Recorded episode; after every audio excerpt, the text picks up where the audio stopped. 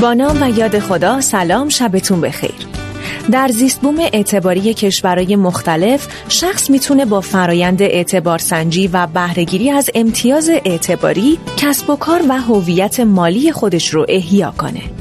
فرایند اعتبار سنجی فرایندی بسیار قدیمیه که بعضی پژوهشگران تاریخچه 5000 ساله برای اون برآورد می‌کنن اما گزارش اعتباری در مفهوم امروزی اون کمتر از چهارده قدمت داره با این حال در همین بازه زمانی کوتاه به میلیون ها نفر کمک کرده تا بدون توانایی مالی ویژه و فقط از طریق اعتبار سنجی و با تکیه بر امتیاز اعتباری خودشون به رویاهاشون دست پیدا کنند.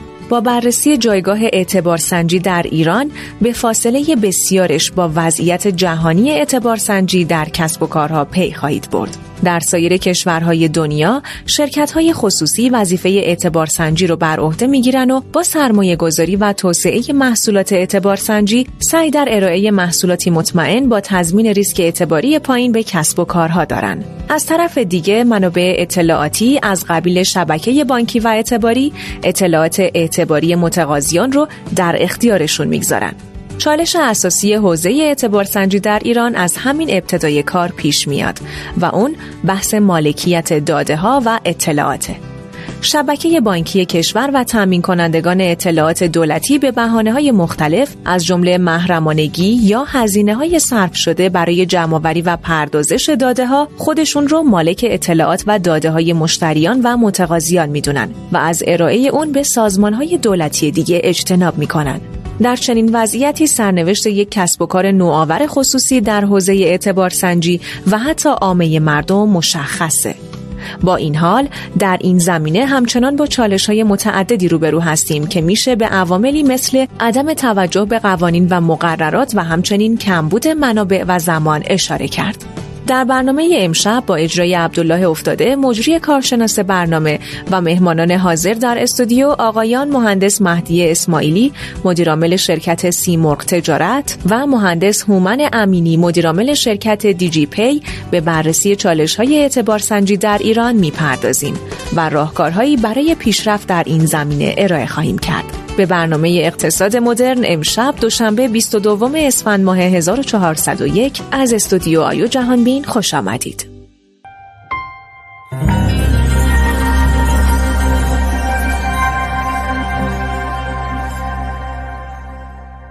بسم الله الرحمن الرحیم. سلام و عرض ادب و شب بخیر. خدمت بینندگان عزیز. امیدوارم در هر کجا که هستید سالم تندرست باشید.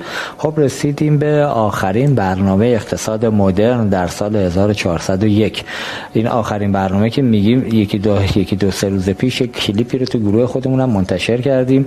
بعضی از دوستان سال 1401 خیلی بهشون سخت گذشته بود. ناراحت بودن که چرا انقدر حواشی داشتند و اذیت شدن. واقعیتش نه ما برعکس نه تنها. خوشحالیم از روندی که در سال 1401 اتفاق افتاد با موضوعات و برنامه‌ای که جلو بردیم در برنامه اقتصاد مدرن. حالا یه جایی تونستیم موثر واقع بشیم یه جاهایی هم نه که انشالله حالا سعی می‌کنیم تو این تعطیلاتی که در پیشه نقاط ضعف خودمون رو ارزیابی کنیم بتونیم سال آینده که امیدواریم که سال سختی نباشه بالاخره اینجوری که باد میاد و شاخه ها داره تکون می‌خوره سال آینده سال سختی می‌تونه در پیش باشه. به حال اونجا بتونیم تا جایی که می‌تونیم موثر باشیم. برنامه امروز رو ما حالا قرار بود یه برنامه بریم در خصوص اینکه حالا سال 1401 چه گذشت با حضور آقای محرمیان. متاسفانه این برنامه مقدور نشد. برای همین برنامه اعتبار سنجی که مد نظرمون هم بود ابتدای سال آینده منتشر بشه تصمیم گرفتیم امسال به عنوان یه اولویت اساسی همونطور که آقای محرمیان هم اگر اشتباه نگم تو همایش بانکداری الکترونیک اعلام کردن که بحث اعتبار سنجی به دلیل اینکه احتمالاً پیش بینی میشه سال آینده مردم به دلیل مشکلات اقتصادی به سمت گرفتن اعتبار چه از بانک ها چه از لنتک ها هجوم بیارن و موضوع اعتبار سنجی تو اون فضا یکی از اولویت های اساسیه.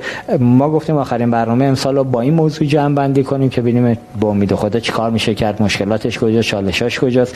یه مقدار تاکید کنیم تو حوزه چالش هاش و اگر راهکاری به ذهنمون می‌رسه در مورد اونها صحبت کنیم. من خوش آمد میگم خدمت آقای امینی عزیز خیلی خوش اومدید. قبول زحمت کردید ممنون آقای اسماعیلی عزیز. ما اگر اجازه بدیم هر دو عزیز تو یک مقامن. از اینکه حالا با قولی سوال با کی شروع بکنیم هر دو من خواهشم این سوال مشترک می‌کنم توی رانده اول که بالاخره ما تو وضعیت کنونی کشور آیا می‌تونیم امید داشته باشیم این اعتبار دهی که تا به الان خیلی جایی نداشته؟ مثلا حالا تو حوزه خورد تو حوزه های کلان که عددهای خوبی جابجا شد متاسفانه حالا یه جایی دست بعضی رو گرفت یه جایی هم دست بعضی رو نگرفت. ولی تو حوزه خورد اون جایی که حالا مردم عامه گرفتار هستن خیلی اتفاق خارق العاده نیفتاد. به تعبیری کارشناسان میگن بانک ها خیلی از دادن وام خوشحال نیستن. مثلا تو اعداد ارقام پایین. دوست دارن یه وام کلان بدن تا اینکه وارد یه وام خورد بشن سمت مردم. اگه اجازه بدید اسماعیل ما با آقای امینی برنامه رو استارت کنیم که ببینیم حالا بالاخره تو حوزه ریتیل آقای امینی که همون وام خورد میشه بله. تجربیات خوبی داشته تو این چند وقت گذشته. بله. شما بگید که آقا ما می‌تونیم امید داشته باشیم در ابعاد ملی و بزرگ سال آینده حوزه تحصیلات خورد و یه اتفاق جذابی درش رقم بزنیم یا خیر؟ به نظر من بله میسره. بسته به شریعتی که حالا هم رگولاتور هم بانک ها هم به نحوی لنتکا بتونن رقم بزنن. یعنی بحث اعطای تحصیلات خود تابعی از هزینه های عملیاتی اعطای تحصیلات خورده خیلی وقت بانک ها چی میگن؟ عطاش رو به لقاش میبخشن چون میگن هزینه عملیاتی اجرایی طرحهای از این جنس براشون بالاست و مقایسهش وقتی می‌کنن با اعطای وام کلان توجیه پذیری اقتصادیش کاهش پیدا می‌کنه. برای همین وقتی تکنولوژی رو کنار finance قرار میدیم یعنی استفاده کنیم از تکنولوژی برای کاهش هزینه عملیاتی اعطای تسهیلات خرد اون وقت خب معنادار میشه. حالا معنای رو زمینش یکی اینه که اعتبار سنجی اتفاق بیفته برای افراد. معنای دیگرش اینه که اصلا تسهیلات باشه و علاقمندیش از منظر رگولاتور و بانک باشه. نکته دیگرش اینه که هزینه عملیاتیش قابل کنترل شدن باشه. نکته بعدش اینه که محل های مصرف رو بتونیم بهتر شناسایی بکنیم. اگه همه این پارامترها رو کنار هم قرار بدیم که به نظرم لنتکالا در نقطه شروع و آغازین شاید انجام این کار هستن. اون وقت می‌تونیم بگیم که بله این امید وجود داره که در سال بعد حالا نه اینکه یه دفعه تغییر خیلی عجیب غریبی اتفاق بیفته در اعطای تاثیر خود ولی نسبت به سال جاری بانک ها و مؤسسات مالی به صورت فعالانه تر علاقمندیشون رو داشته باشن و امکانش رو داشته باشن و حالا نهادهایی مثل پلتفرم ها مثل لنتک ها و غیره بتونن فعالانه کمک کنن که این اتفاق بیفته. هم این منظر که به حال همونطور که شما هم گفتین این انتظار میده که خیلی از خریدها سوق پیدا کنه به سمت خریدهای اعتباری و اقساطی یکم این منظر که خب بانک ها و رگولاتور نقش جدیتری برای خودش قائله در تحقق این هدف. برای همین من مثبت هستم. مثبتی که انشالله امیدوارم بالاخره می‌تونه این مسیر دردسر حالا یه بخشی از دردسرهای مردم تو سال آینده کمک بزرگی مخصوصا برای قشر بزرگی از جامعه به دنبال داشته. یه اول پرسی هم با بینندگان بکنید. ایادم رفت من اول بله. شخصی منه. سلام شما هم میگم خدمت همه بینندگان عزیز. خوشحالم که امروز در خدمت هستم و امیدوارم بحث خوبی رو در ادامه داشته باشیم. ممنون و متشکر از شما. خب آیا اسماعیلی شما بالاخره خودتون زیر مجموعه یه بانک بزرگی در کشور. البته حالا بانک تجارت از اسمش خب بالاخره بحث تجارت که میاد بحث کسب و کارها و جاهایی که عملا همش در حال مراوده و تکاپو هستن برای اینکه به یه بیزینسی رو یه جایی رو کسب و کاری رو کمک بکنن به توسعه و پیشرفتش. دارید از اونجا میاد عملا بگیم وامدار بانک تجارت شرکت سیمرغ. تجارت دیگه. اینجوری اسمشو بذارین شاید بد نیست. به حال بانک های سنتی ما یه بخشش به دلیل نداشتن تکنولوژی و اینکه نمی‌تونستن دقیق ارزیابی درستی از مشتریان داشته باشن و اون ضمانت های سختی که مشتری پوستش کنده میشه برای پاس کردن اون ضمانت ها باعث شد که تجربه خوبی مردم با نظام بانکی نداشته باشن حداقل اون بانک های سنتی اون بخشش. ولی خب لنتکا همونطور که آقای امینی هم گفتن فضا رو عوض کردن. مسیر یه مقدار جذابتر شده الان ما می‌تونیم در عرض حالا مثلا میگم یکی دوتا از این نوبانک ها ده دقیقه کمتر از پنج دقیقه تجربه شخصی خود من. یه وام ده میلیونی بدونی که اصلا زامنی هم در کار باشه گرفتیم و رفتیم. استفاده این قسطاش هم تموم شد. تو شیش قسط دادیم رفت. مشکلی هم پیش نیومد. شما نظرتون چه یه احوال پرسی هم با بینندگان بفرمایید. حتما.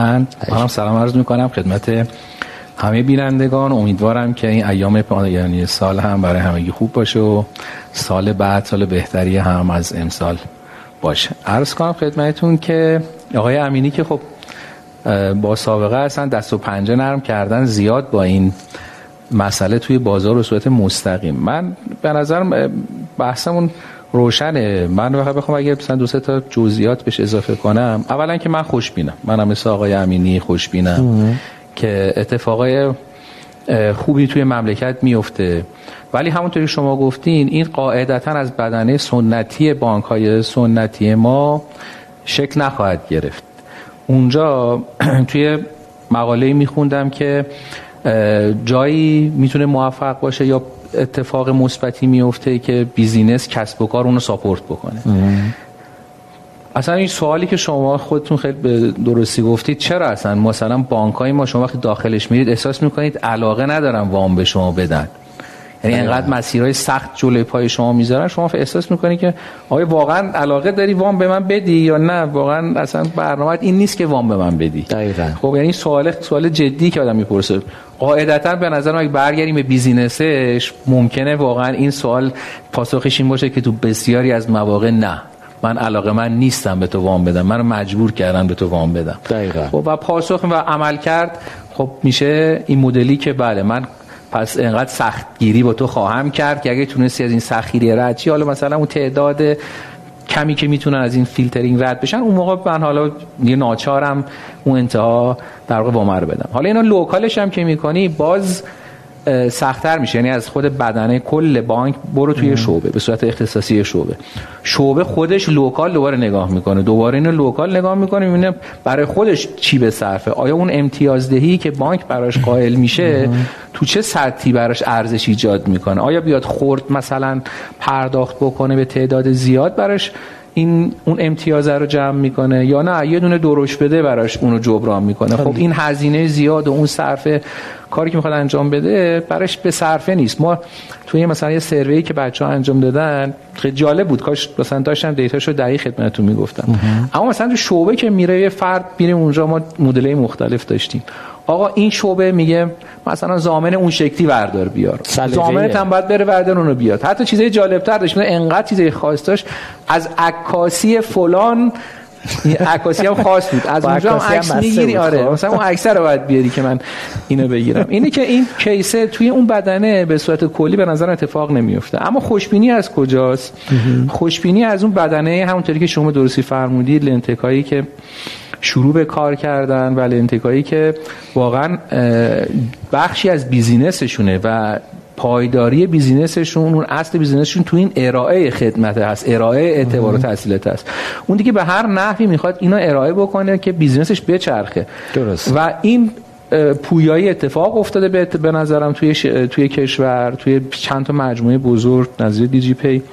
اتفاق افتاده و این چک داره پا می‌گیره. به واسطه اون به اعتقادم بدنه بانک ها هم حالا بخشی از بانک ها حداقل بانکی که من توش الان مشغول هستم منم البته نوپا هستم تو بانک تجارت به نوعی. بله. ولی اومدن یه بخش جدیدی رو توی بانک دیدن که با این مدل نوین و این نیازمندی جدید همراه بشه و به نظرم این یه جای خوشبینی داره برای اینکه بانک های سنتی هم به نوعی یه بدنه جدید دارن ایجاد می‌کنن که اونم همسو با این اتفاق باشه و بتونن یه همافزایی خوبی با لنتکا و این فضا ایجاد بکنن. از این بابت احساس خوشبینی دارم نسبت به سال آینده. اگر که رگولاتور دوباره جایی ورود منفی نکنه و گیری توی کار ایجاد نکنه و بذاره این چرخه اتوماتیک به صورت ارگانیک بچرخه و رشدش رو ارگانیک انجام بده. دقیقا.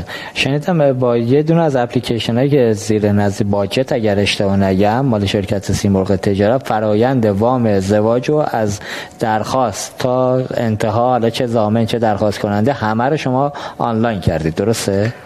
بله حالا من من نمی‌خواستم اسم بیارم شما گفتین خب بیاری دیراد نداره بالاخره. عرض کنم بله ما الان مسئول باجت ارائه کردیم. چند تا در واقع خدمت خاص توش داره. افتتاح حساب آنلاین که چند تا جای مشابه هم تو بانک های دیگه ارائه شده. خط قرمزمون اول اینه که اصلا قرار نیستی کسی تو شعبه فیزیکی بره. پس این خط قرمزمونه. وام ازدواج اضافه شده و خدمت بی ام پی که به مشتریان بانک تجارت ارائه میشه. و می‌تونن برن تو شبکه پذیرندگی که ارتباط با بانک تجارت دارن خرج بشه و این شبکه پذیرندگی هم هر روز داره بزرگتر میشه. تجربه کاربری سمت مشتری که سرویس می‌گرفت و خود کاربری که سر باجه میشه کارمند خود شعبه و احتمالا اونا که میگن خدا خیرتون بده کار ما رو کمتر کردید. نگران تعطیلی کارشون توی مقطع نیستن که کلا بعد بذارنشون کنار. برای تجربه شخصی خود مردم چی بود؟ استقبال به چه شکل بود تو این فضا؟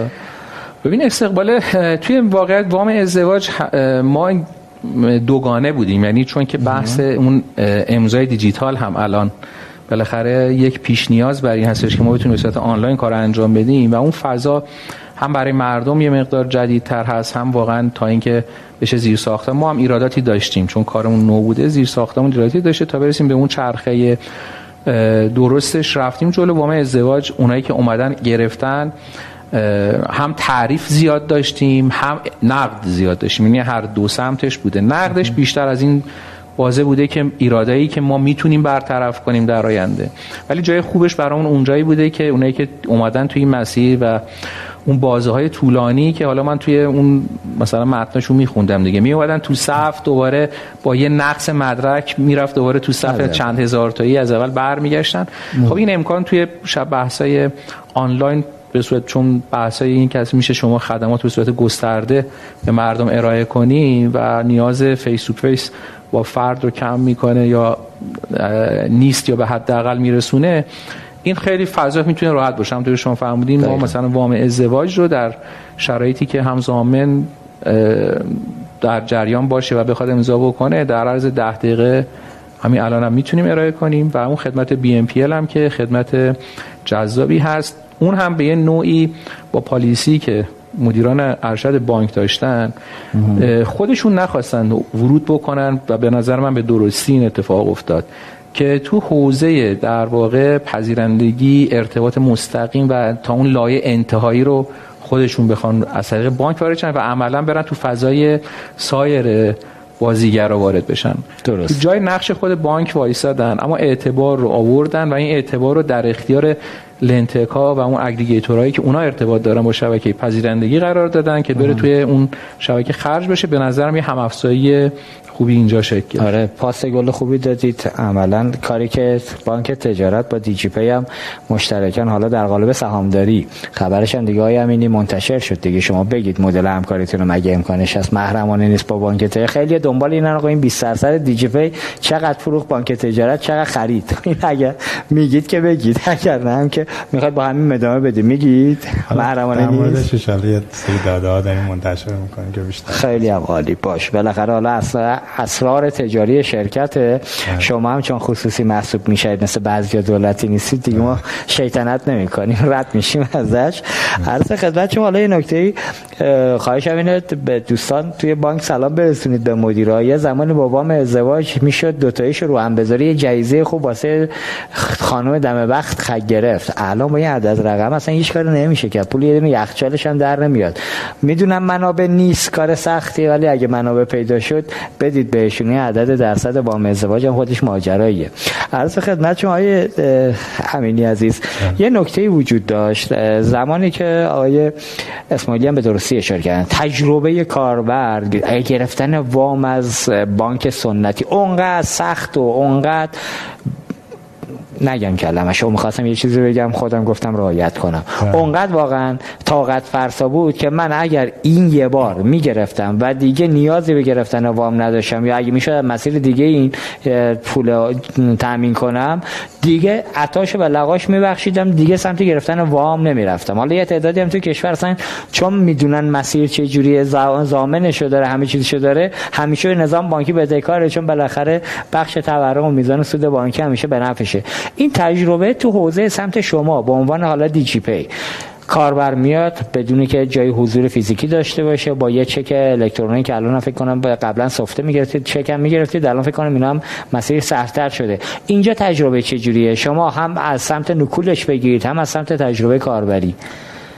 ببین ما دو تا product مختلف داریم دو تا محصول مختلف اعتباری داریم. یکی محصول همون خرید اقساطیه یکی همون مال اسم شما گوشتیم خرید اعتباری یا بی ام پی BNPL فی نفسه فرقش با اعطای تحصیلات بانکی اینه که مشتری از قبل به این فکر نمی‌کنه که من می‌خوام یه تحصیلات بگیرم. یا من می‌خوام یه کالای خدمت رو بگیرم ولی پول ندارم.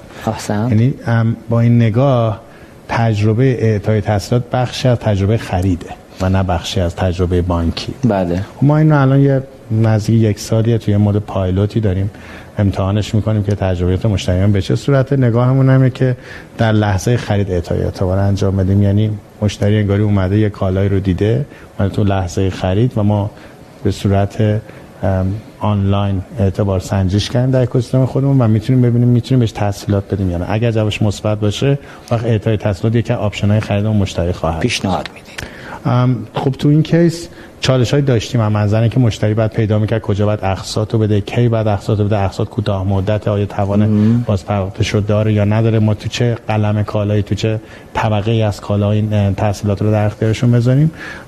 ولی خب اونهایی که تونستن از این مسیر عبور بکنن و اصطلاحاً آگاه باشن و پروسه یک دوبار طیش کردم معمولا مشتریایی هستن که برمیگردن و تحصیلات مجدد دریافت کنن یعنی دقیقا. خبر خوبی از این منظر که مشتری حالا غیر از آگاهی بخشیشون نسبت فرآیند اعطای اعتبار و باز بازگشت اقساط مشکل جدی دیگه نداره و خوشحالم است ولی خب وقتی مبالغ یه ذره میره بالاتر سقف تعهدات جدی تر میشه فرآیند اعتبار سنجی متفاوت تر میشه فرآیند وثایق متفاوت تر میشه. تو این case خب حالا از اکوسیستم app ما باید بیاد یا از طریق چک یا سفته الکترونیک و با یه امضای دیجیتال process ش رو طی می‌کنه که اونجا حالا در حالت ایدالش صرف چند دقیقه می‌تونه تا 30 میلیون اعتبار بگیره که 15 دقیقه نیم ساعت. در فرآیندی که طولانی تر مثلا چک فیزیکی می‌خواد بیاره یا حالا سفته رو به خاطر حالا اینکه متعلق به اون قش نیست که آگاهی دارن از اینکه فرآیند امضای دیجیتال بعد چه طی کنن و غیره بعد بیاد حالا تحویل بده که می‌تونه تا چند روزم طول بکشه. ولی این پروسه باز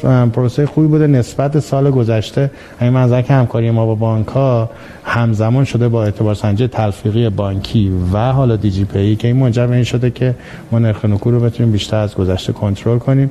و حالا تو این مدل دوم یعنی خرید اقساطی تا اعتبارات ما اعتبارات اصطلاحا revolving یعنی امکانی رو داریم که دوباره منابع رو برگردونه به چرخه بانکی و افراد بیشتر در دوره زمانی کوتاهتری اعتبار بدیم. یعنی خبر خوبیه که حالا امیدواریم رو همین به قولی rail بتونیم ادامه بدیم. اعطای اعتبار مشتری بیشتر که خب با توجه به تعداد user هایی که تو اکوسیستم وجود داره و شناختمون ما فکر می‌کنیم این راه راه آلترناتیو خوبیه به روش های کلاسیک تر اعطای تحصیلات.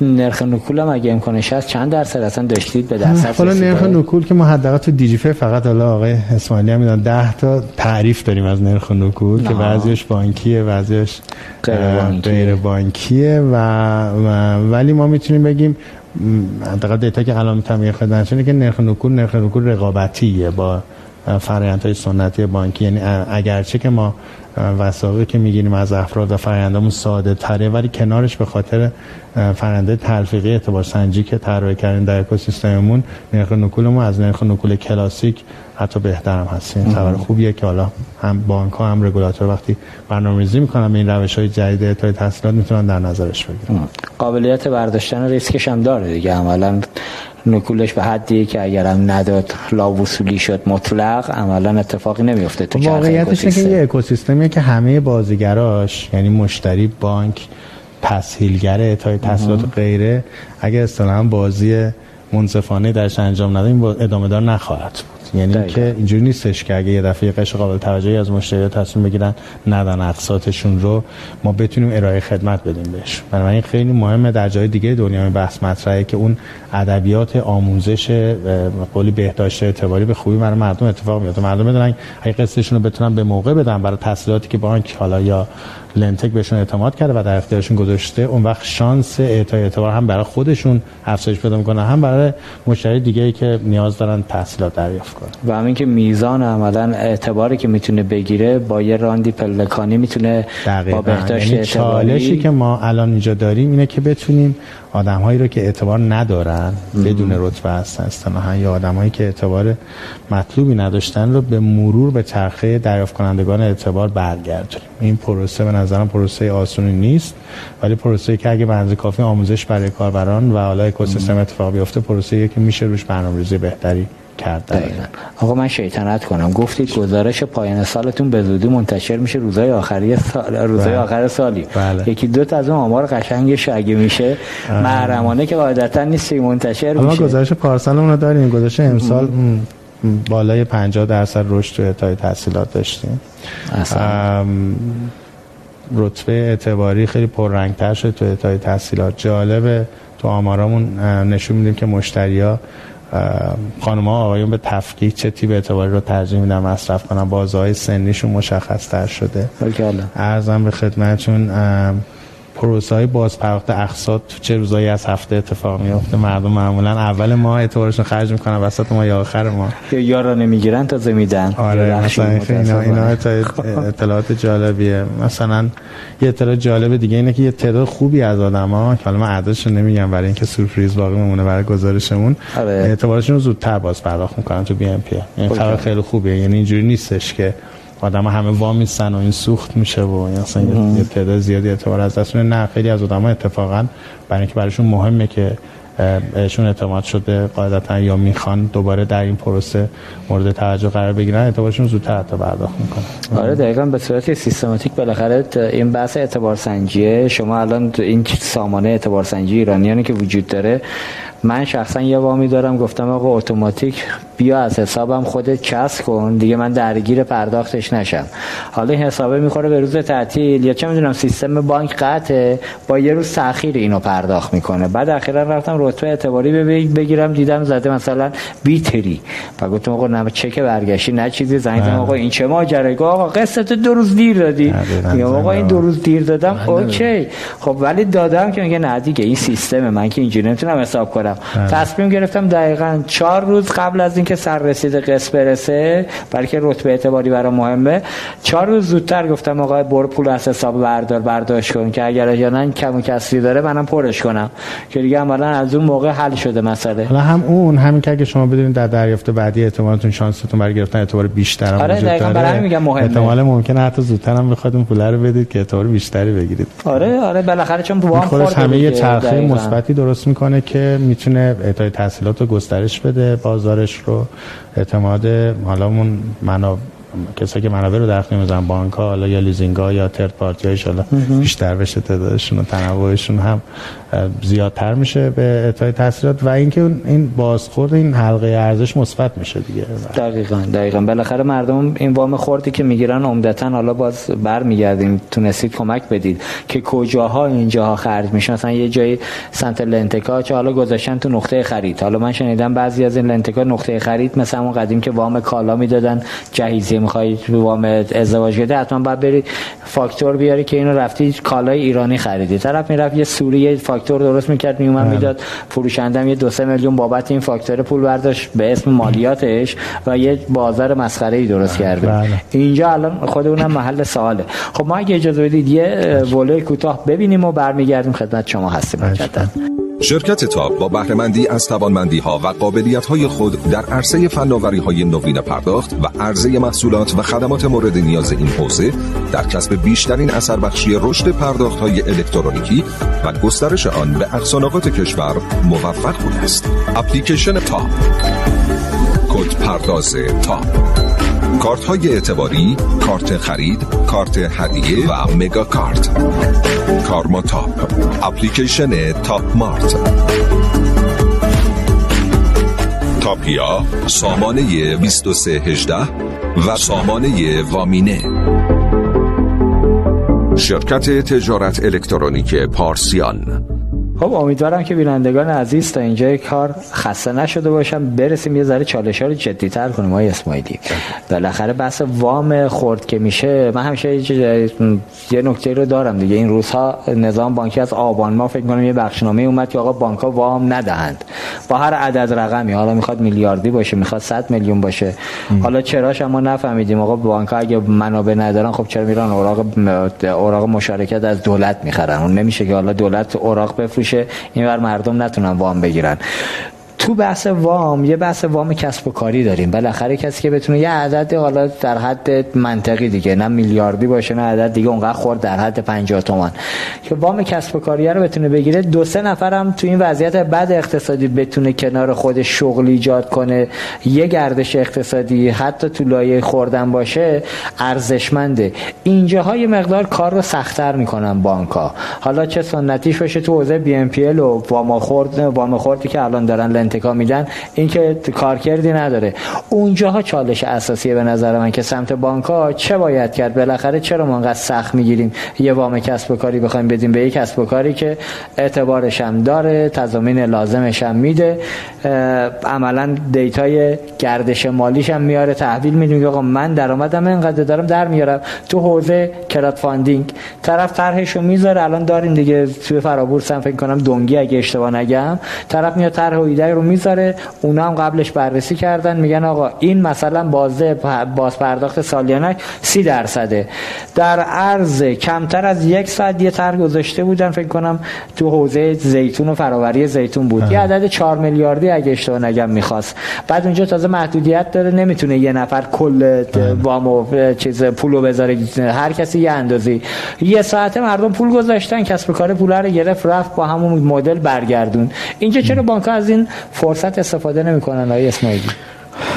والا عرض کنم ببین به نظرم دو, دو سه تا موضوع با هم تنیده شده. یکی باز همون مدل در واقع بیزینسی است که من بانک اگر که فرض کنم پولم برم بذارم توی ملک بیشتر راحت ترم کم ریسک ترم و بازده بیشترم داره. یا بخوام وام بدم. این که خلاف قانون هست این آره ولی خب حالا بعضی موقع اتفاق می افتاد حالا بحث بنگاداری اینا مطرح شد ولی به هر جهت یکی از موزلات اینه. یکی دیگه این که به نظرم بحث اعتبار سنجیه.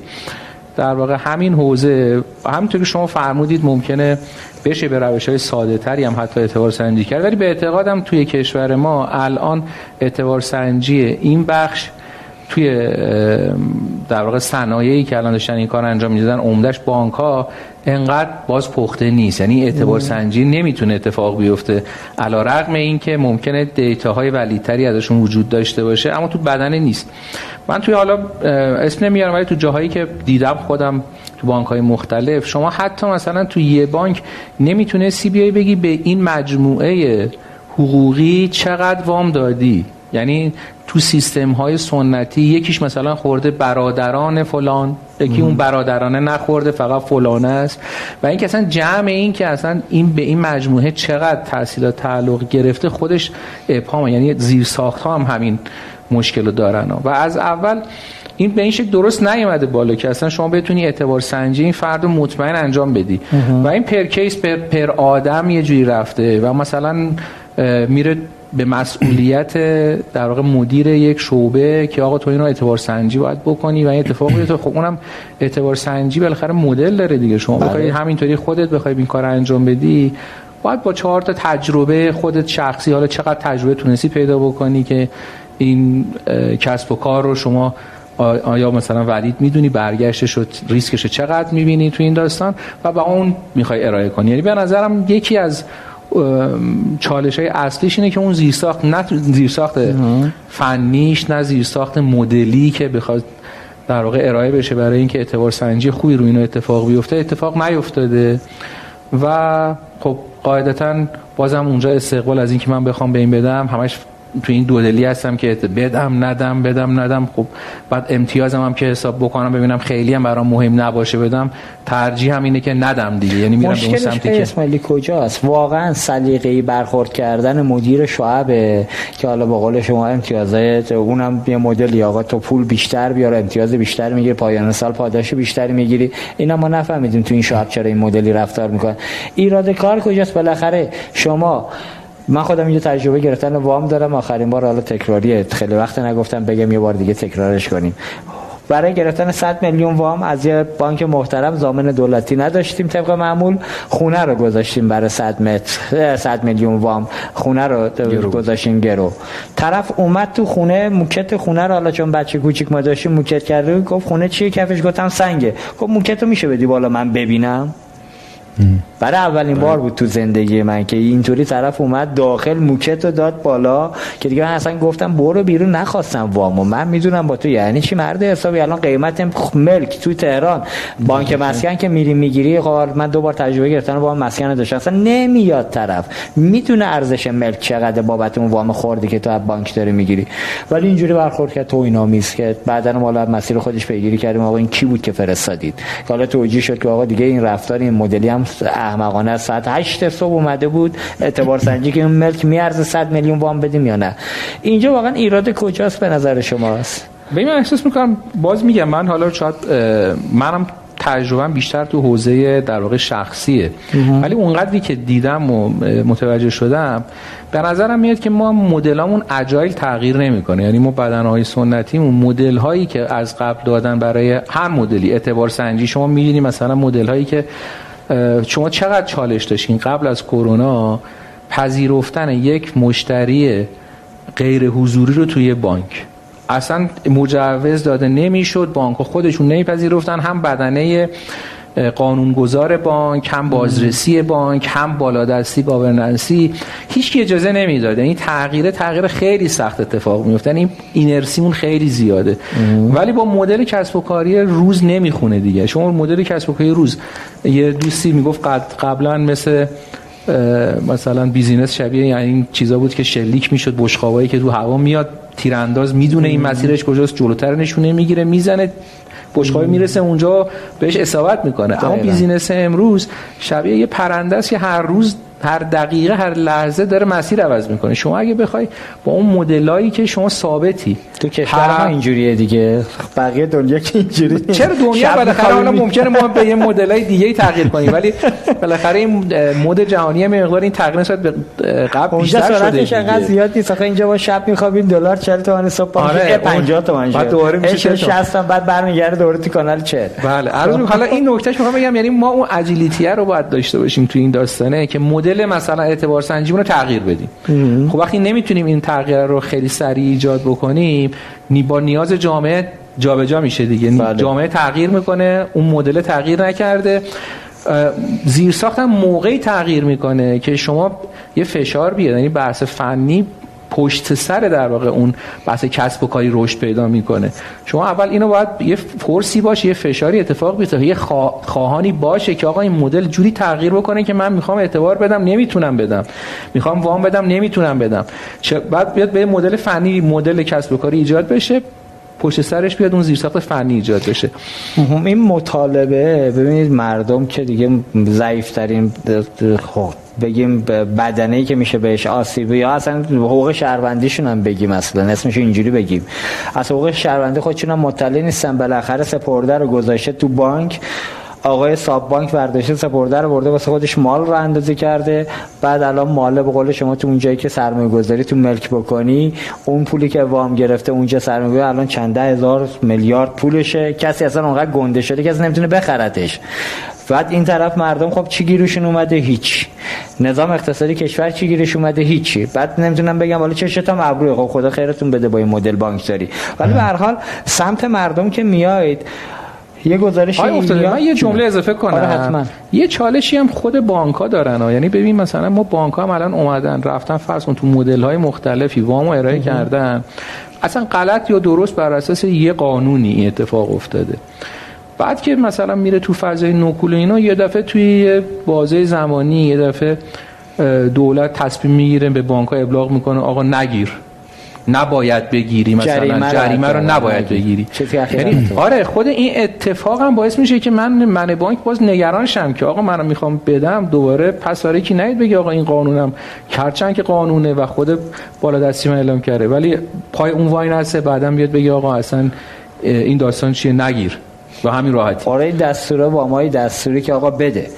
به قول شما جریمهشو نگیر. خب بالاخره کسب و کار این بانک درآمدش کجا باشه؟ میگی بانگاداری نکن. جلوشو میبندی. از اون طرف میگید سود نرخ جریمه رو نگیر. خب مشتری الان داریم یه تعداد حالا اسم می‌بریم. راهکار یاد ندیم به دوستانی که می‌خوان دنبال نکول و ندادن وام نمیده. بانک دستش به هیچ جا نیست. حالا پلتفرم اینجا بعد نیست تا بعد آره topic بعدی. پلتفرم اینجا می‌تونن پررنگ باشن. از این منظر که الان فرض کنید پلتفرم مثل دیجیکالا بالای 200 هزار تا seller توشن. اینا یا supplier. آدمایی که میان هر ماه کالاهاشون رو می‌ذارن اونجا و خرید اتفاق میفته بله. این داده های این خریدها می‌تونه base خیلی خوبی باشه برای اون رتبه‌بندی کسب و کارها استفاده. رتبه‌بندی که حالا شخص ممکنه نداشته باشه ولی اون کسب و کار حداقل به خاطر حضورش در یک پلتفرم این امکان براش ایجاد میشه که سابقه تاریخی تراکنش‌هاش رو بتونه در اختیار بذاره. به علاوه کالاهایی که ارائه خدمت میده بنابراین یکی از راه های اصطلاحا غلبه بر این چالش اعطای تحصیلات حالا یه ذره بزرگتر از تحصیلات خورد برای کسب و کارهایی که سایزاشون متوسط یا بزرگ می‌تونه باشه اینه که نگاه کنیم به ارائه خدماتشون رو پلتفرم های نرم افزاری یعنی یه راه رو به جلو اصطلاحا. این ازش ما هم تو سارجری اتفاقا کار کردیم.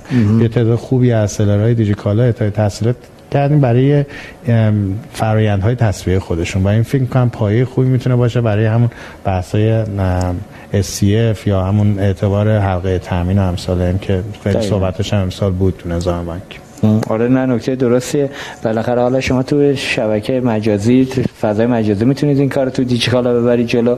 این طرف PSP هایی که وابسته به بانکن کاملا.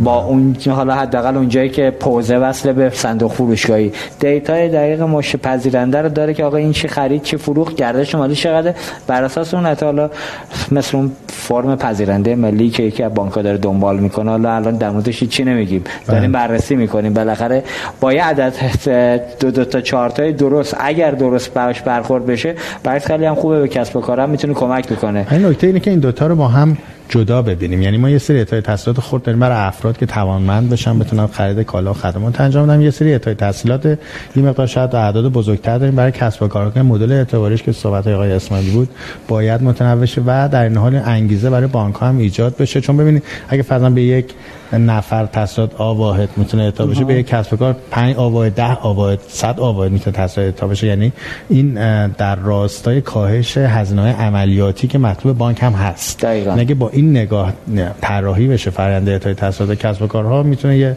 بازی برنده برنده درست کنه. همین همین که از اون طرف شما من مشتری نظام بانکی که سالهاست دارم سرویس می‌گیرم تا حالا وام نگرفتم. مدل اعتبار سنجی که الان ما توی کشور داریم دنبال می‌کنیم اگر وام گرفته باشی تو اون سامانه اعتبار سنجی ایرانیان تو یه رتبه اعتباری موجوده. و شما هم که الان می‌خوای تو هر حوزه وام بدی همه بانک ها ملزمن یه استعلام بگیرن. اگر هم اعتبار نره اون 10000 تومان هم ازت می‌گیره به عنوان استعلام. بعد میاد میگه آقا استعلام نداره. و اولا چرا 10000 تومان می‌گیری؟ چرا میگی من اصلا بیام برم وقتی دیتایی ندارم؟ کد ملیمو زدم دیگه. تو ببین من اگر نیستم دیگه برای چی 10000 تومان از من می‌گیری؟ اول پولو می‌گیره بعد میگه اعتبار نداری. بعد بانک می‌خواد یا لنتک می‌خواد بیاد به این وام بده میگه نداری چیکارت کن چجوری بسنجمه بله. این یکی از چالش ها بقیه چالش ها چی آیه امینی؟ این یکی از مهمترین چالش ها که من امیدوارم سال آینده حالا بعد نیست اینجا بهش اشاره بشه.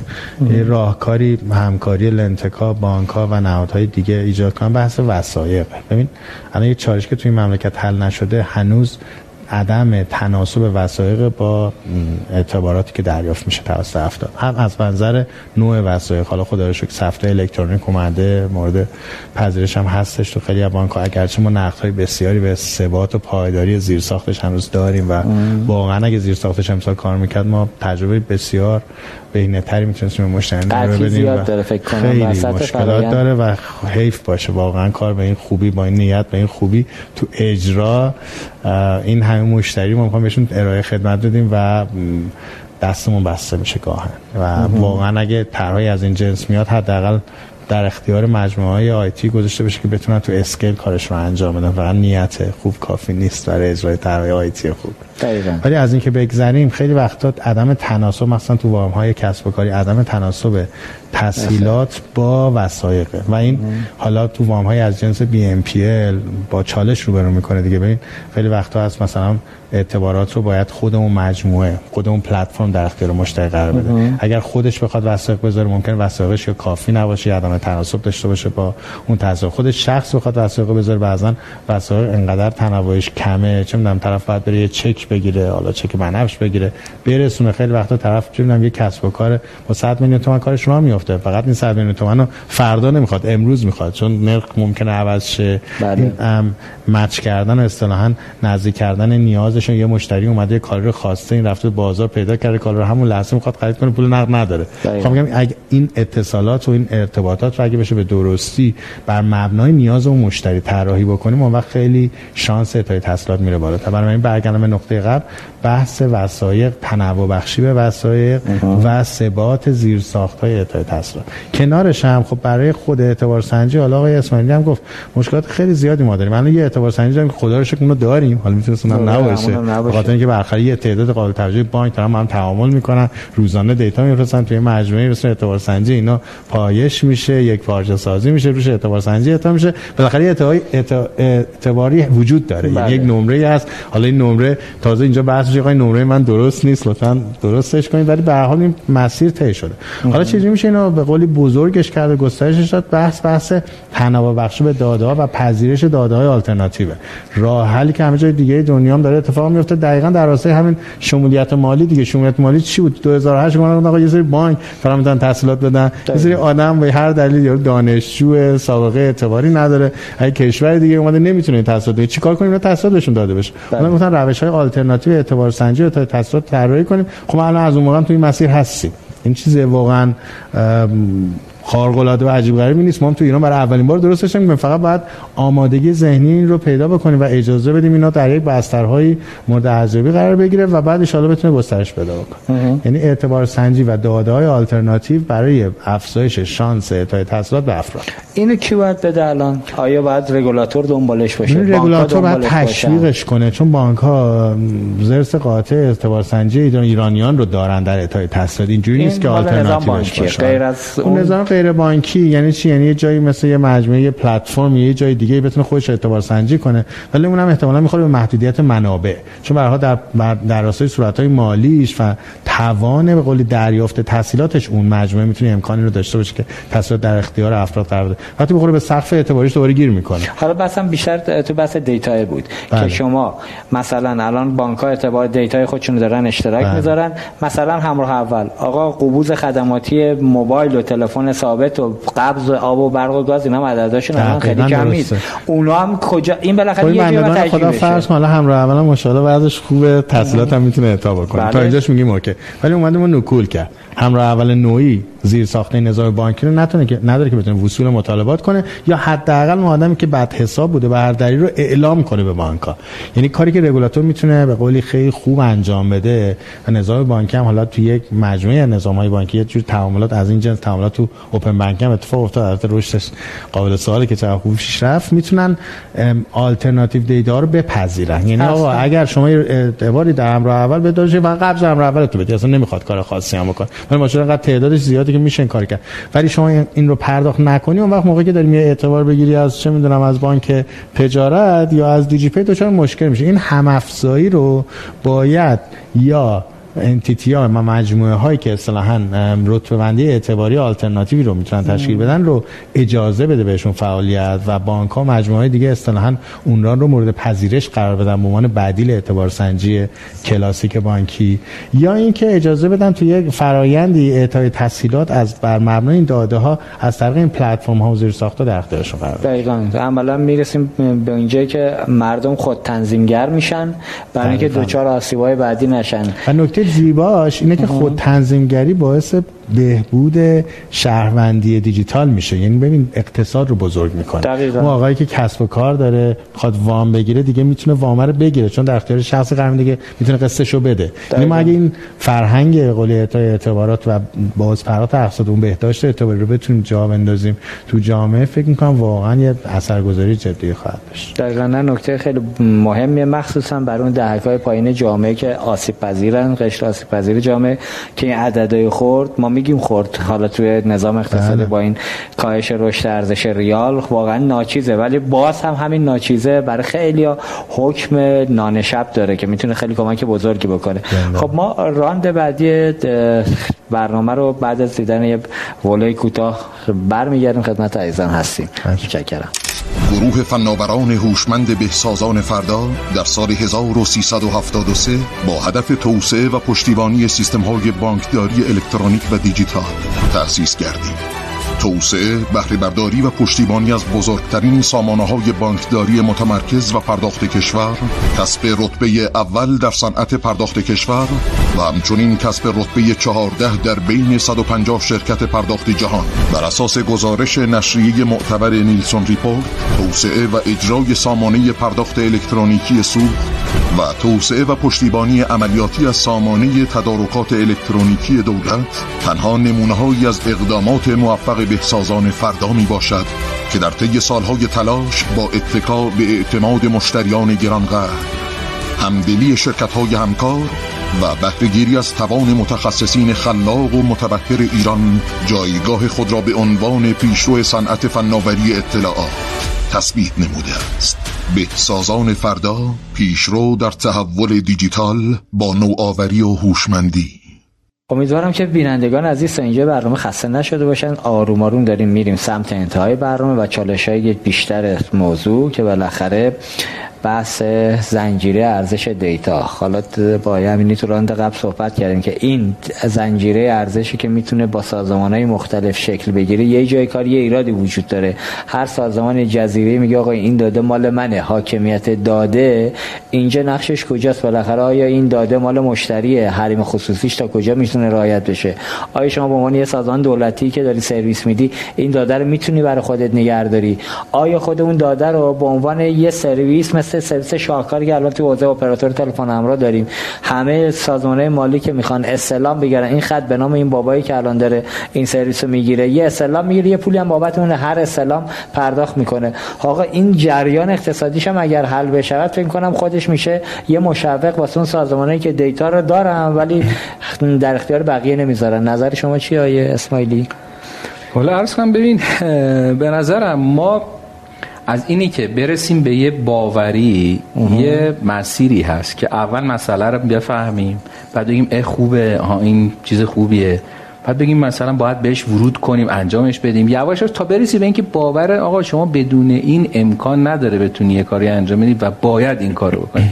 یعنی این باوره به نظرم تو خیلی از کیسایی که ما تو مملکت داریم به این باوره خیلی از بازیگرای اون حوزه به این نمی‌رسن. حالا خیلی موقع رگولاتور و حتی مثلا بازیگرای دیگری هم توی بازی به این باوره که باید اتفاق بیفته نرسیدیم. ما تو بحث دیتا خیلی جاها اینو داریم. یعنی خیلی حرف از این میشه که آقا ما با تصمیممون باید بر مبنای دیتا باشه باید ولی اینکه واقعا چقدر به این دیتا پایبندیم بر اساس دیتا کار می‌کنیم خب شما الان می‌دونی که واقعا این جدی اتفاق نمیفته خیلی جاهای کمی ممکنه که ما تمرکز بکنیم رو دیتا و تصمیم بر مبنای دیتا باشه. این از یه زاویه. یه زاویه بحث مالکیت دیتا که شما فرمودید. اصلا یه زمانی ما ادبیات بانکداری باز تو کشور ما شاید درست اصلا جا نیفتاده. یعنی ما به یه چیزی میگیم بانکداری باز که یه چیزی وسط مثلا اون بانک از سرویس و بانکداری باز open banking یه چیزی وسط اونه اصلا در واقع ترم این بانکداری باز تو دنیا بحث دیتا بحث سرویس خدمت بانکی نیست. بحث دیتا بانکیه که یه اصلا یه موضوع یه بحثی پیش اومد که اصلا مالکیت این دیتا که نزد بانک مال کیه دقیقا. مال خود بانک یا مال اون صاحب حساب است مشتریه مال کیه؟ که بعدا اصلا رفتن و رأیم به این انجامید که آقا با کانسنت خود مشتری بانک الزام داره این دیتا رو شیر کنه. نمی‌تونه این برای خودش نگه داره. این تو لایه بانک تو لایه در واقع رگولاتور هم که شما فرمودید. حالا یه جاهایی ما همه رو داریم از یعنی یه نگاه بالا به پایینی همیشه این وجود داره. یعنی ما تو جامعه همیشه اینو می‌بینیم. و چالشایی که ما واقعا یه موقعی بیخیال شدیم. یعنی اصلا گذشتیم.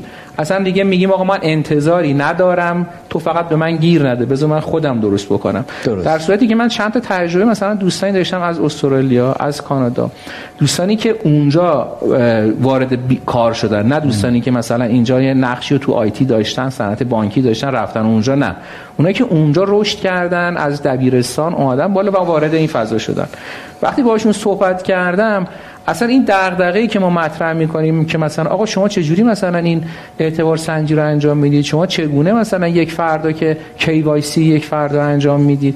اصلا براش تعریف نشده است. من هرچی تعریف مثلا مشکل براش مطرح می‌کنم خیلی حس نمی‌گیره که این مسئله تو راجع به چی صحبت می‌کنی.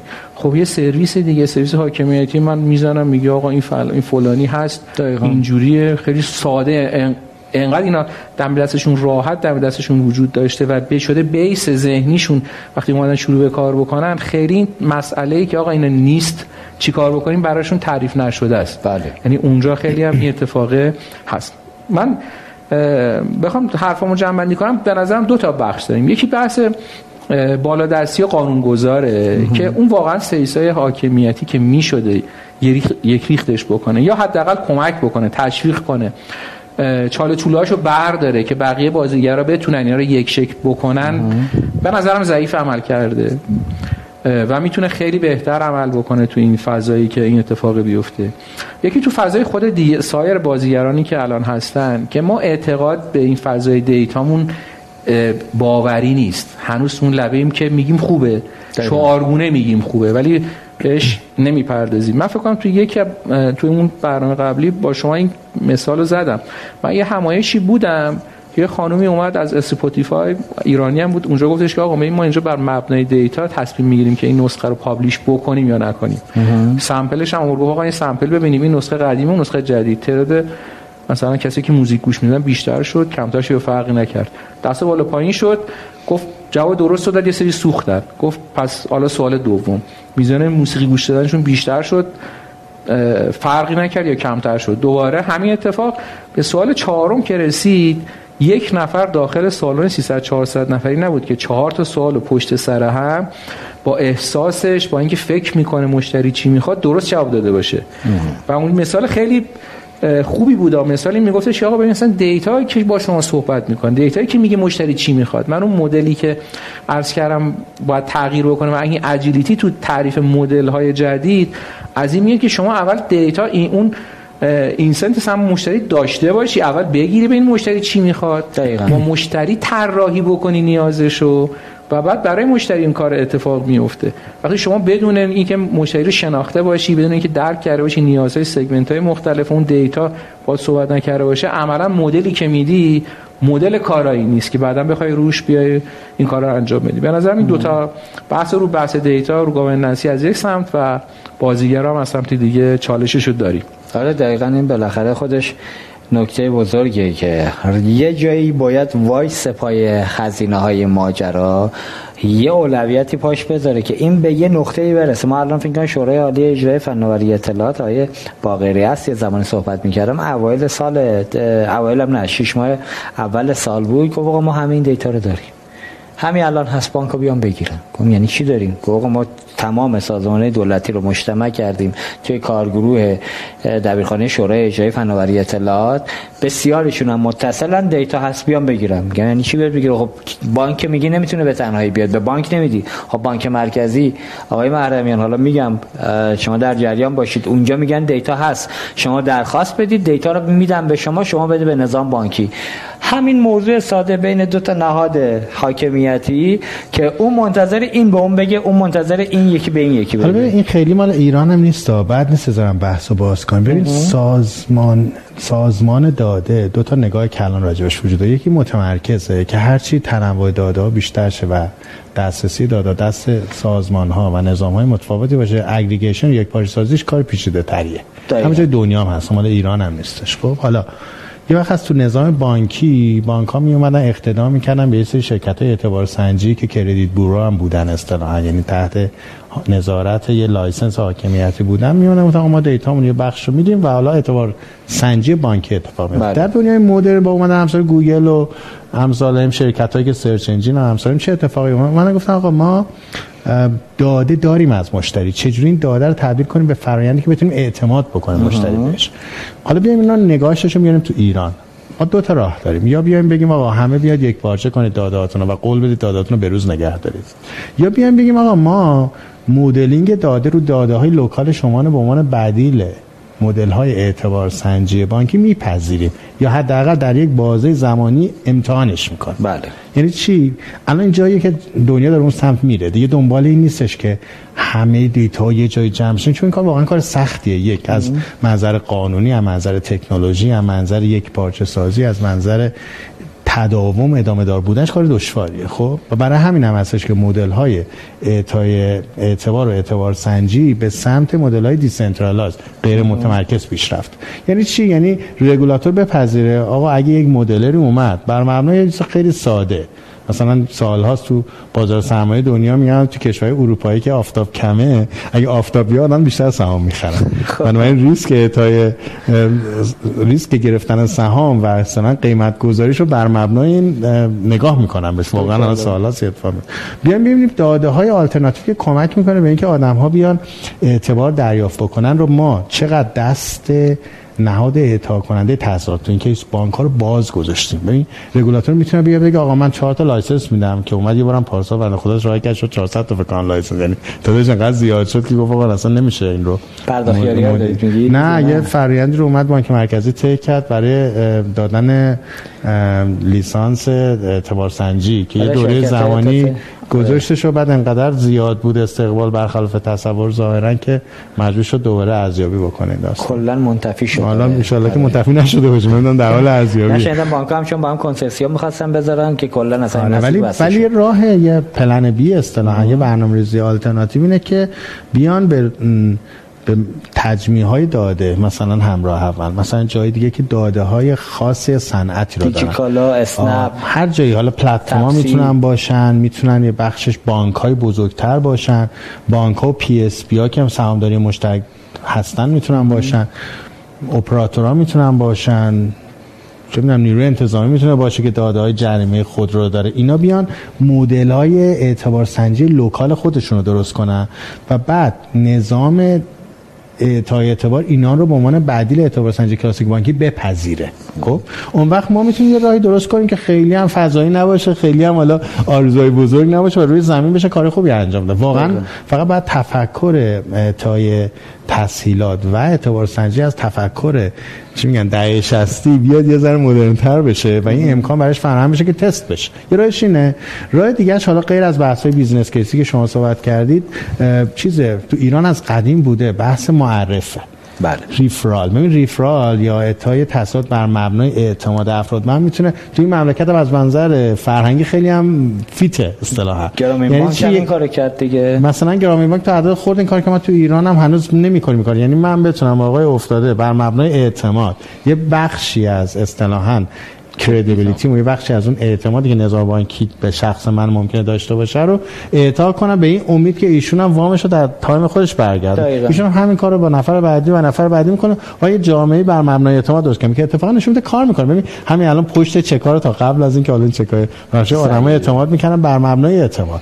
بر مبنای که آقا من یه نفر رو می‌شناسم و حاضرم به اصطلاح حاضرم اعتبار خودم رو باش به اشتراک بذارم. اینو میشه کاملا آورد در دنیای تکنولوژی و امتحانش کرد. استارتاپ های در دنیا برای مبنا درست شده بعضا هم در فضای کنترل شده امکان هستش که ارزیابی بشه. به نظرم اینم یکی دیگه از راه که میشه حالا به اون چالش آره شما پاسخ گفتید ایران باستان خیلی دورش نکنیم. با تار سیبیل حالا سیبیلا هم بعضیا دارن بعضی آره تار سیبیل دیجیتالی بذاریم. همین الان وامای خورد خانگی بله. صندوق خانوادگی. تا 200 میلیون تومان هم دارن میدن. نه وثیقه وجود داره نه ضامنی وجود داره. خودشون بر مبنای اعتبار و همه هم میدن. اینش از همه جذاب تر کاش یه جایی بود اینا می‌شد ارزیابی که عددام من هر جا می‌بینم هستن دیگه. اشهرستانه بزرگ و کوچیک گرفته همه جا تو روستاش هم هست. کاش اینا رو می‌شد ببینیم این دایره خانگی ارزیابی کرد که اینا تو چه اسکیلی دارن کار می‌کنن. عدد بله. گردش فکر نمی‌کنم چیزی کنه اگه بشه اینو به نظام ما که نزدیک کرد. منظر رگولاتوری اون وقت راه خیلی خوب میشه.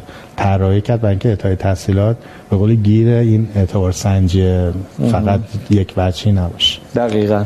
شما نظرتون چیه؟ رسیدیم به موضوع راهکار. شما راهکار خودتون رو پیاس کنم که یه بحثمون خب راجع به اعتبار سنجی صحبت کردیم. من احساس می‌کنم که یه مسیر دیگه هم ما داریم که می‌تونه کمک بکنه که هم ریسک اونجایی که اعتبار سنجی ممکنه دیتای کمی وجود داشته باشه و بحث وسایق سنگین و اونا رو بتونه حل بکنه. بحث اینه که ما یه دو سمتی توی مدلایی که طراحی می‌کنیم برای ارائه داشته باشیم که هم می‌تونه یه جای تشویقی و یه جای بازدارندگی رو بتونیم دوتا رو طراحی بکنیم. تشویقی رو آقای امینی توی یک کیسی مثال زد. مثلا اونجایی که تو اگر بیای باز انجام بدیم من درجه بالاتری اعتبار بالاتری به شما ارائه خواهم کرد. خب این بحث تشویقیشه. بله. از اون سمت بازدارندگی ما به جای اینکه بخوایم بیایم مثلا بپردازیم به این فضایی که یه اعتبار سن... یه وسیقه سنگینی ازت بگیرم یا برم با مثلا زامنین متفاوت بخوام اینو بگیرم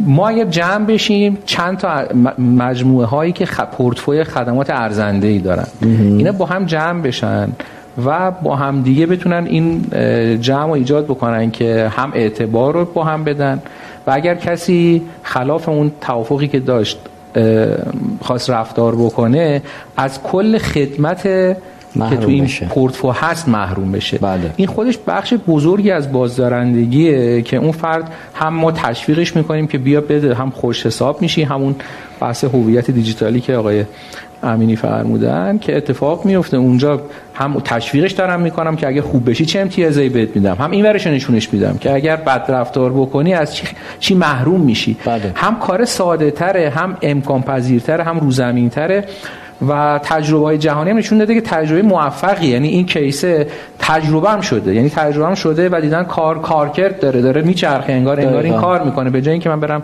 سراغ وسایق سنگین و تضامین سنگین این چرخه خیلی راحت تر کار می‌کنه. اینکه بله. بترس از اینکه محروم میشه.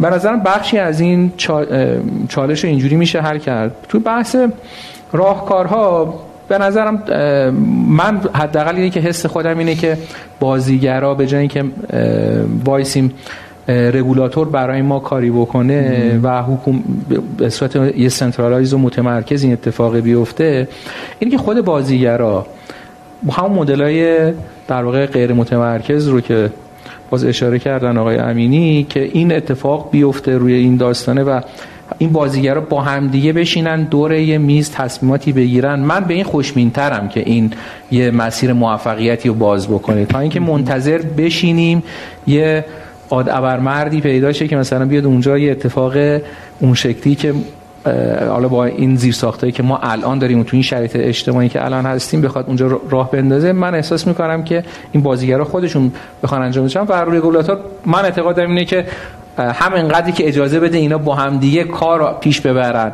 و خیلی ورود نکنه به این فضا و اجازه بده این ارگانیک رشد بکنه کار خوبی انجام داده. من حداقل قانعم به این اندازه. حالا بعد ببینیم تو این فضا بالاخره قوانین ما یه جاهایی یه باگایی داره که شما یه جای طرف طلبکار انداختیش رفتی دادگاه حکم گرفتیم که آقا مثلا این بدهکار به من ماشینم داره خب ماشینشو بگیریم و بریم بفروشیم مزایده من پولمو بگیرم. یه بخشی قانون داره میگه آقا این چون با ماشینش داره امرار معاش می‌کنه حالا اصطلاح قانونی خاص من یادم رفته چیه؟ ماشین رو نمی‌تونن ضبطش کنن. به همین راحتی. طرف هم راست راست میچرخه میگه می‌خواد بندازی تو زندان؟ میگه بندازم تو زندان که پول برای من نمیشه. اون گرفتاری است که اونجا که شما میگید بتونیم از یه سری خدمات شهروندی محرومش کنیم که همون کاری که تو دنیا می‌کنن. اینا خیلی باگ قانونی داره. به نظرم حالا باز با حقوقدانا باید تو این حوزه صحبت کرد که اگر بخوایم ببریم به سمتی که برسه به نقطه‌ای که همون خود تنظیمگری یا بهداشت اعتباری به قول شما دنبال بشه مسیرهای حقوقیش باید دقیق ارزیابی بشه که مثلا میگن شما بیمارستان دولتی رفتی آقا خب تو خدمات تو تو حوزه اعتباری بانکی درست رفتار نکردی حالا خدمات بهداشتی بهت نمیدن با نرخ دولتی باید با نرخ آزاد اونم با چند برابر قیمت. قانون می‌ذاره ما این کارو باهاش بکنیم. ایناش خیلی مسئله است. ولی خب مدینه فاضلیه که به قولی دنیا الان بهش رسیده داره استفاده می‌کنه همه هم راضیان. خب آقا بریم سمت جنبندی. جنبندی پایانی. آقای امینی نکته آخر اگر چیزی باقی مونده؟ نه من امیدوارم واقعا سال آینده یه سال خوبی باشه برای صنعت لنتک و حالا صنعت فینتک به معنای کلام و واقعا هم هم افزایی بین بازیگران بیشتر شه هم تعاملات با نظام بانکی موثرتر بشه هم این باور به اینکه این صنعت رو میشه بهش تکیه کرد برای کار بزرگتر رو ما بیشتر شاهد باشیم. و خیلی ممنون. متشکر از شما. همینجا هم برای شما پیشا پیش سال جدید به شما تبریک میگیم. امیدوارم که سال آینده برای شما مجموعه دیجی پی سال خوبی باشه. مخصوصا حوزه فینتک ها متشکر آقای اسماعیلی خدمت شما عرض کنم که منم آرزو دارم که سال دیگه واقعا جلوتر که میریم سال خوبی باشه. من خیلی خوشبینم چون احساس می‌کنم که یه رقابتی شکل گرفته تو این حوزه برای این حوزه در واقع اعتبار و تحصیلات. یه رقابتی شکل گرفته و این رقابت رقابت خوبی هم هست. یعنی رقابتی که توش کار داره در میاد از توش. و احساس می‌کنم که این یه همافزایی ایجاد خواهد کرد. هر جایی که رقابت باشه کیفیت کنارش خواهد اومد. به نظرم اتفاق خوبی افتاده و من خوشبینم برای سال دیگه. امیدوارم که این خوشبینی منم محقق بشه و سال دیگه هم تو حوزه اعتبار تحصیلات اتفاقای خوبی افته هم در کل برای کل مردم اتفاقات بهتری در پیش داشته باشه متشکر از شما. ممنون که شما تشریف آوردید. پیشا پیش به شما تبریک میگه مجموعه سیمرغ. خاطرات خوبی تو سیمور خیلی ها ندارن. امیدوارم با حضور حضرت عالی که خبر خوبی هم تا به اینجای کار ازش داشتیم این مجموعه بتونه اون سیمرغی که همه ازش به یاد داریم به عنوان سیمرغ اسطوره‌ای اونجا بسوزونیدش دوباره یه سیمرغ جدید خلق کنید اونجا مشکلاتش حل بشه ان با امید. شما من لطف دارید ولی حتما دوستان گذاشتم در تایم خودش تصمیماتی که لازم بوده رو گرفتن. حالا منم رسیدم واقعا خیلی اطلاعاتی از گذشته ندارم ولی در توانم اگه باشه کمک می‌کنی حتما. ان با امید خدا همین اتفاق بیفته. ممنون از شما. خب برنامه پایانی اقتصاد مدرن رو ما سعی کردیم. یه ذره از چالشاش کمتر کنیم. بالاخره برنامه آخر ساله. نخواستیم خیلی سخت بگیریم به حالا خیلی از دوستانی که حالا هواشی هم درست کردن. ما هم هواشی درست کردیم. حالا کی به حق هست یا کی به حق نیست اونم باشه. به وقتش مراجع ناظر در موردش صحبت می‌کنن بالاخره مخاطبایی که حالا هم ما داریم هم سایر دوستان دارن اونا خودشون هوشمندن می‌دونن که کی چی کار کرده و کی بر اساس چه تصمیمی با چه نیتی وارد موضوع شده. ولی به هر حال موضوع اعتبار سنجی همونطور که حالا سال آینده پیش بینی میشه سال اعتبار باشه به نظر می‌رسه رگولاتور بانکی. هر چه سریعتر باید توی موضوع بالاخره بحث حوزه قوانین همونطور که دوستان گفتن اگر بتونیم ببریم به سمت اینکه خود خود تنظیمگری اتفاق بیفته بهترین مسیریه که می‌تونه هم بانک‌ها رو نجات بده هم مردم رو نجات بده. و از این طرف وقتی که مردم توانمند باشن تو حوزه مالی. بتونن زندگیشون رفاه بیشتری رو نسبی بتونن. حالا بیشتر که حالا بگیم رفاه نسبی رو بتونن برای خودشون به واسطه اعتباری که از این سیستم بتونن دریافت کنن برای خودشون ایجاد بکنن حال همه خوبه. امیدوارم که سال آینده سال خیلی خوبی باشه. برای همه پیشا پیش تبریک میگم. با امید خدا حالا تو این فضایی هم که اتفاق افتاد و ما بردیم جلو اگر نظری داشتید به راهبردی داشتید برای اینکه ما در سال آتی در اقتصاد مدرن دقیق‌تر و ویژه‌تر بهش بپردازیم. خوشحال میشیم که از کانال ارتباطی که از ما سراغ دارید به دست ما برسونید. براتون آرزوی خوبی و سلامت و بهروزی در سال آینده. از همین الان دارم. شما رو به خدای بزرگ میسپارم. شبتون بخیر. خدا نگهدار. یا حق.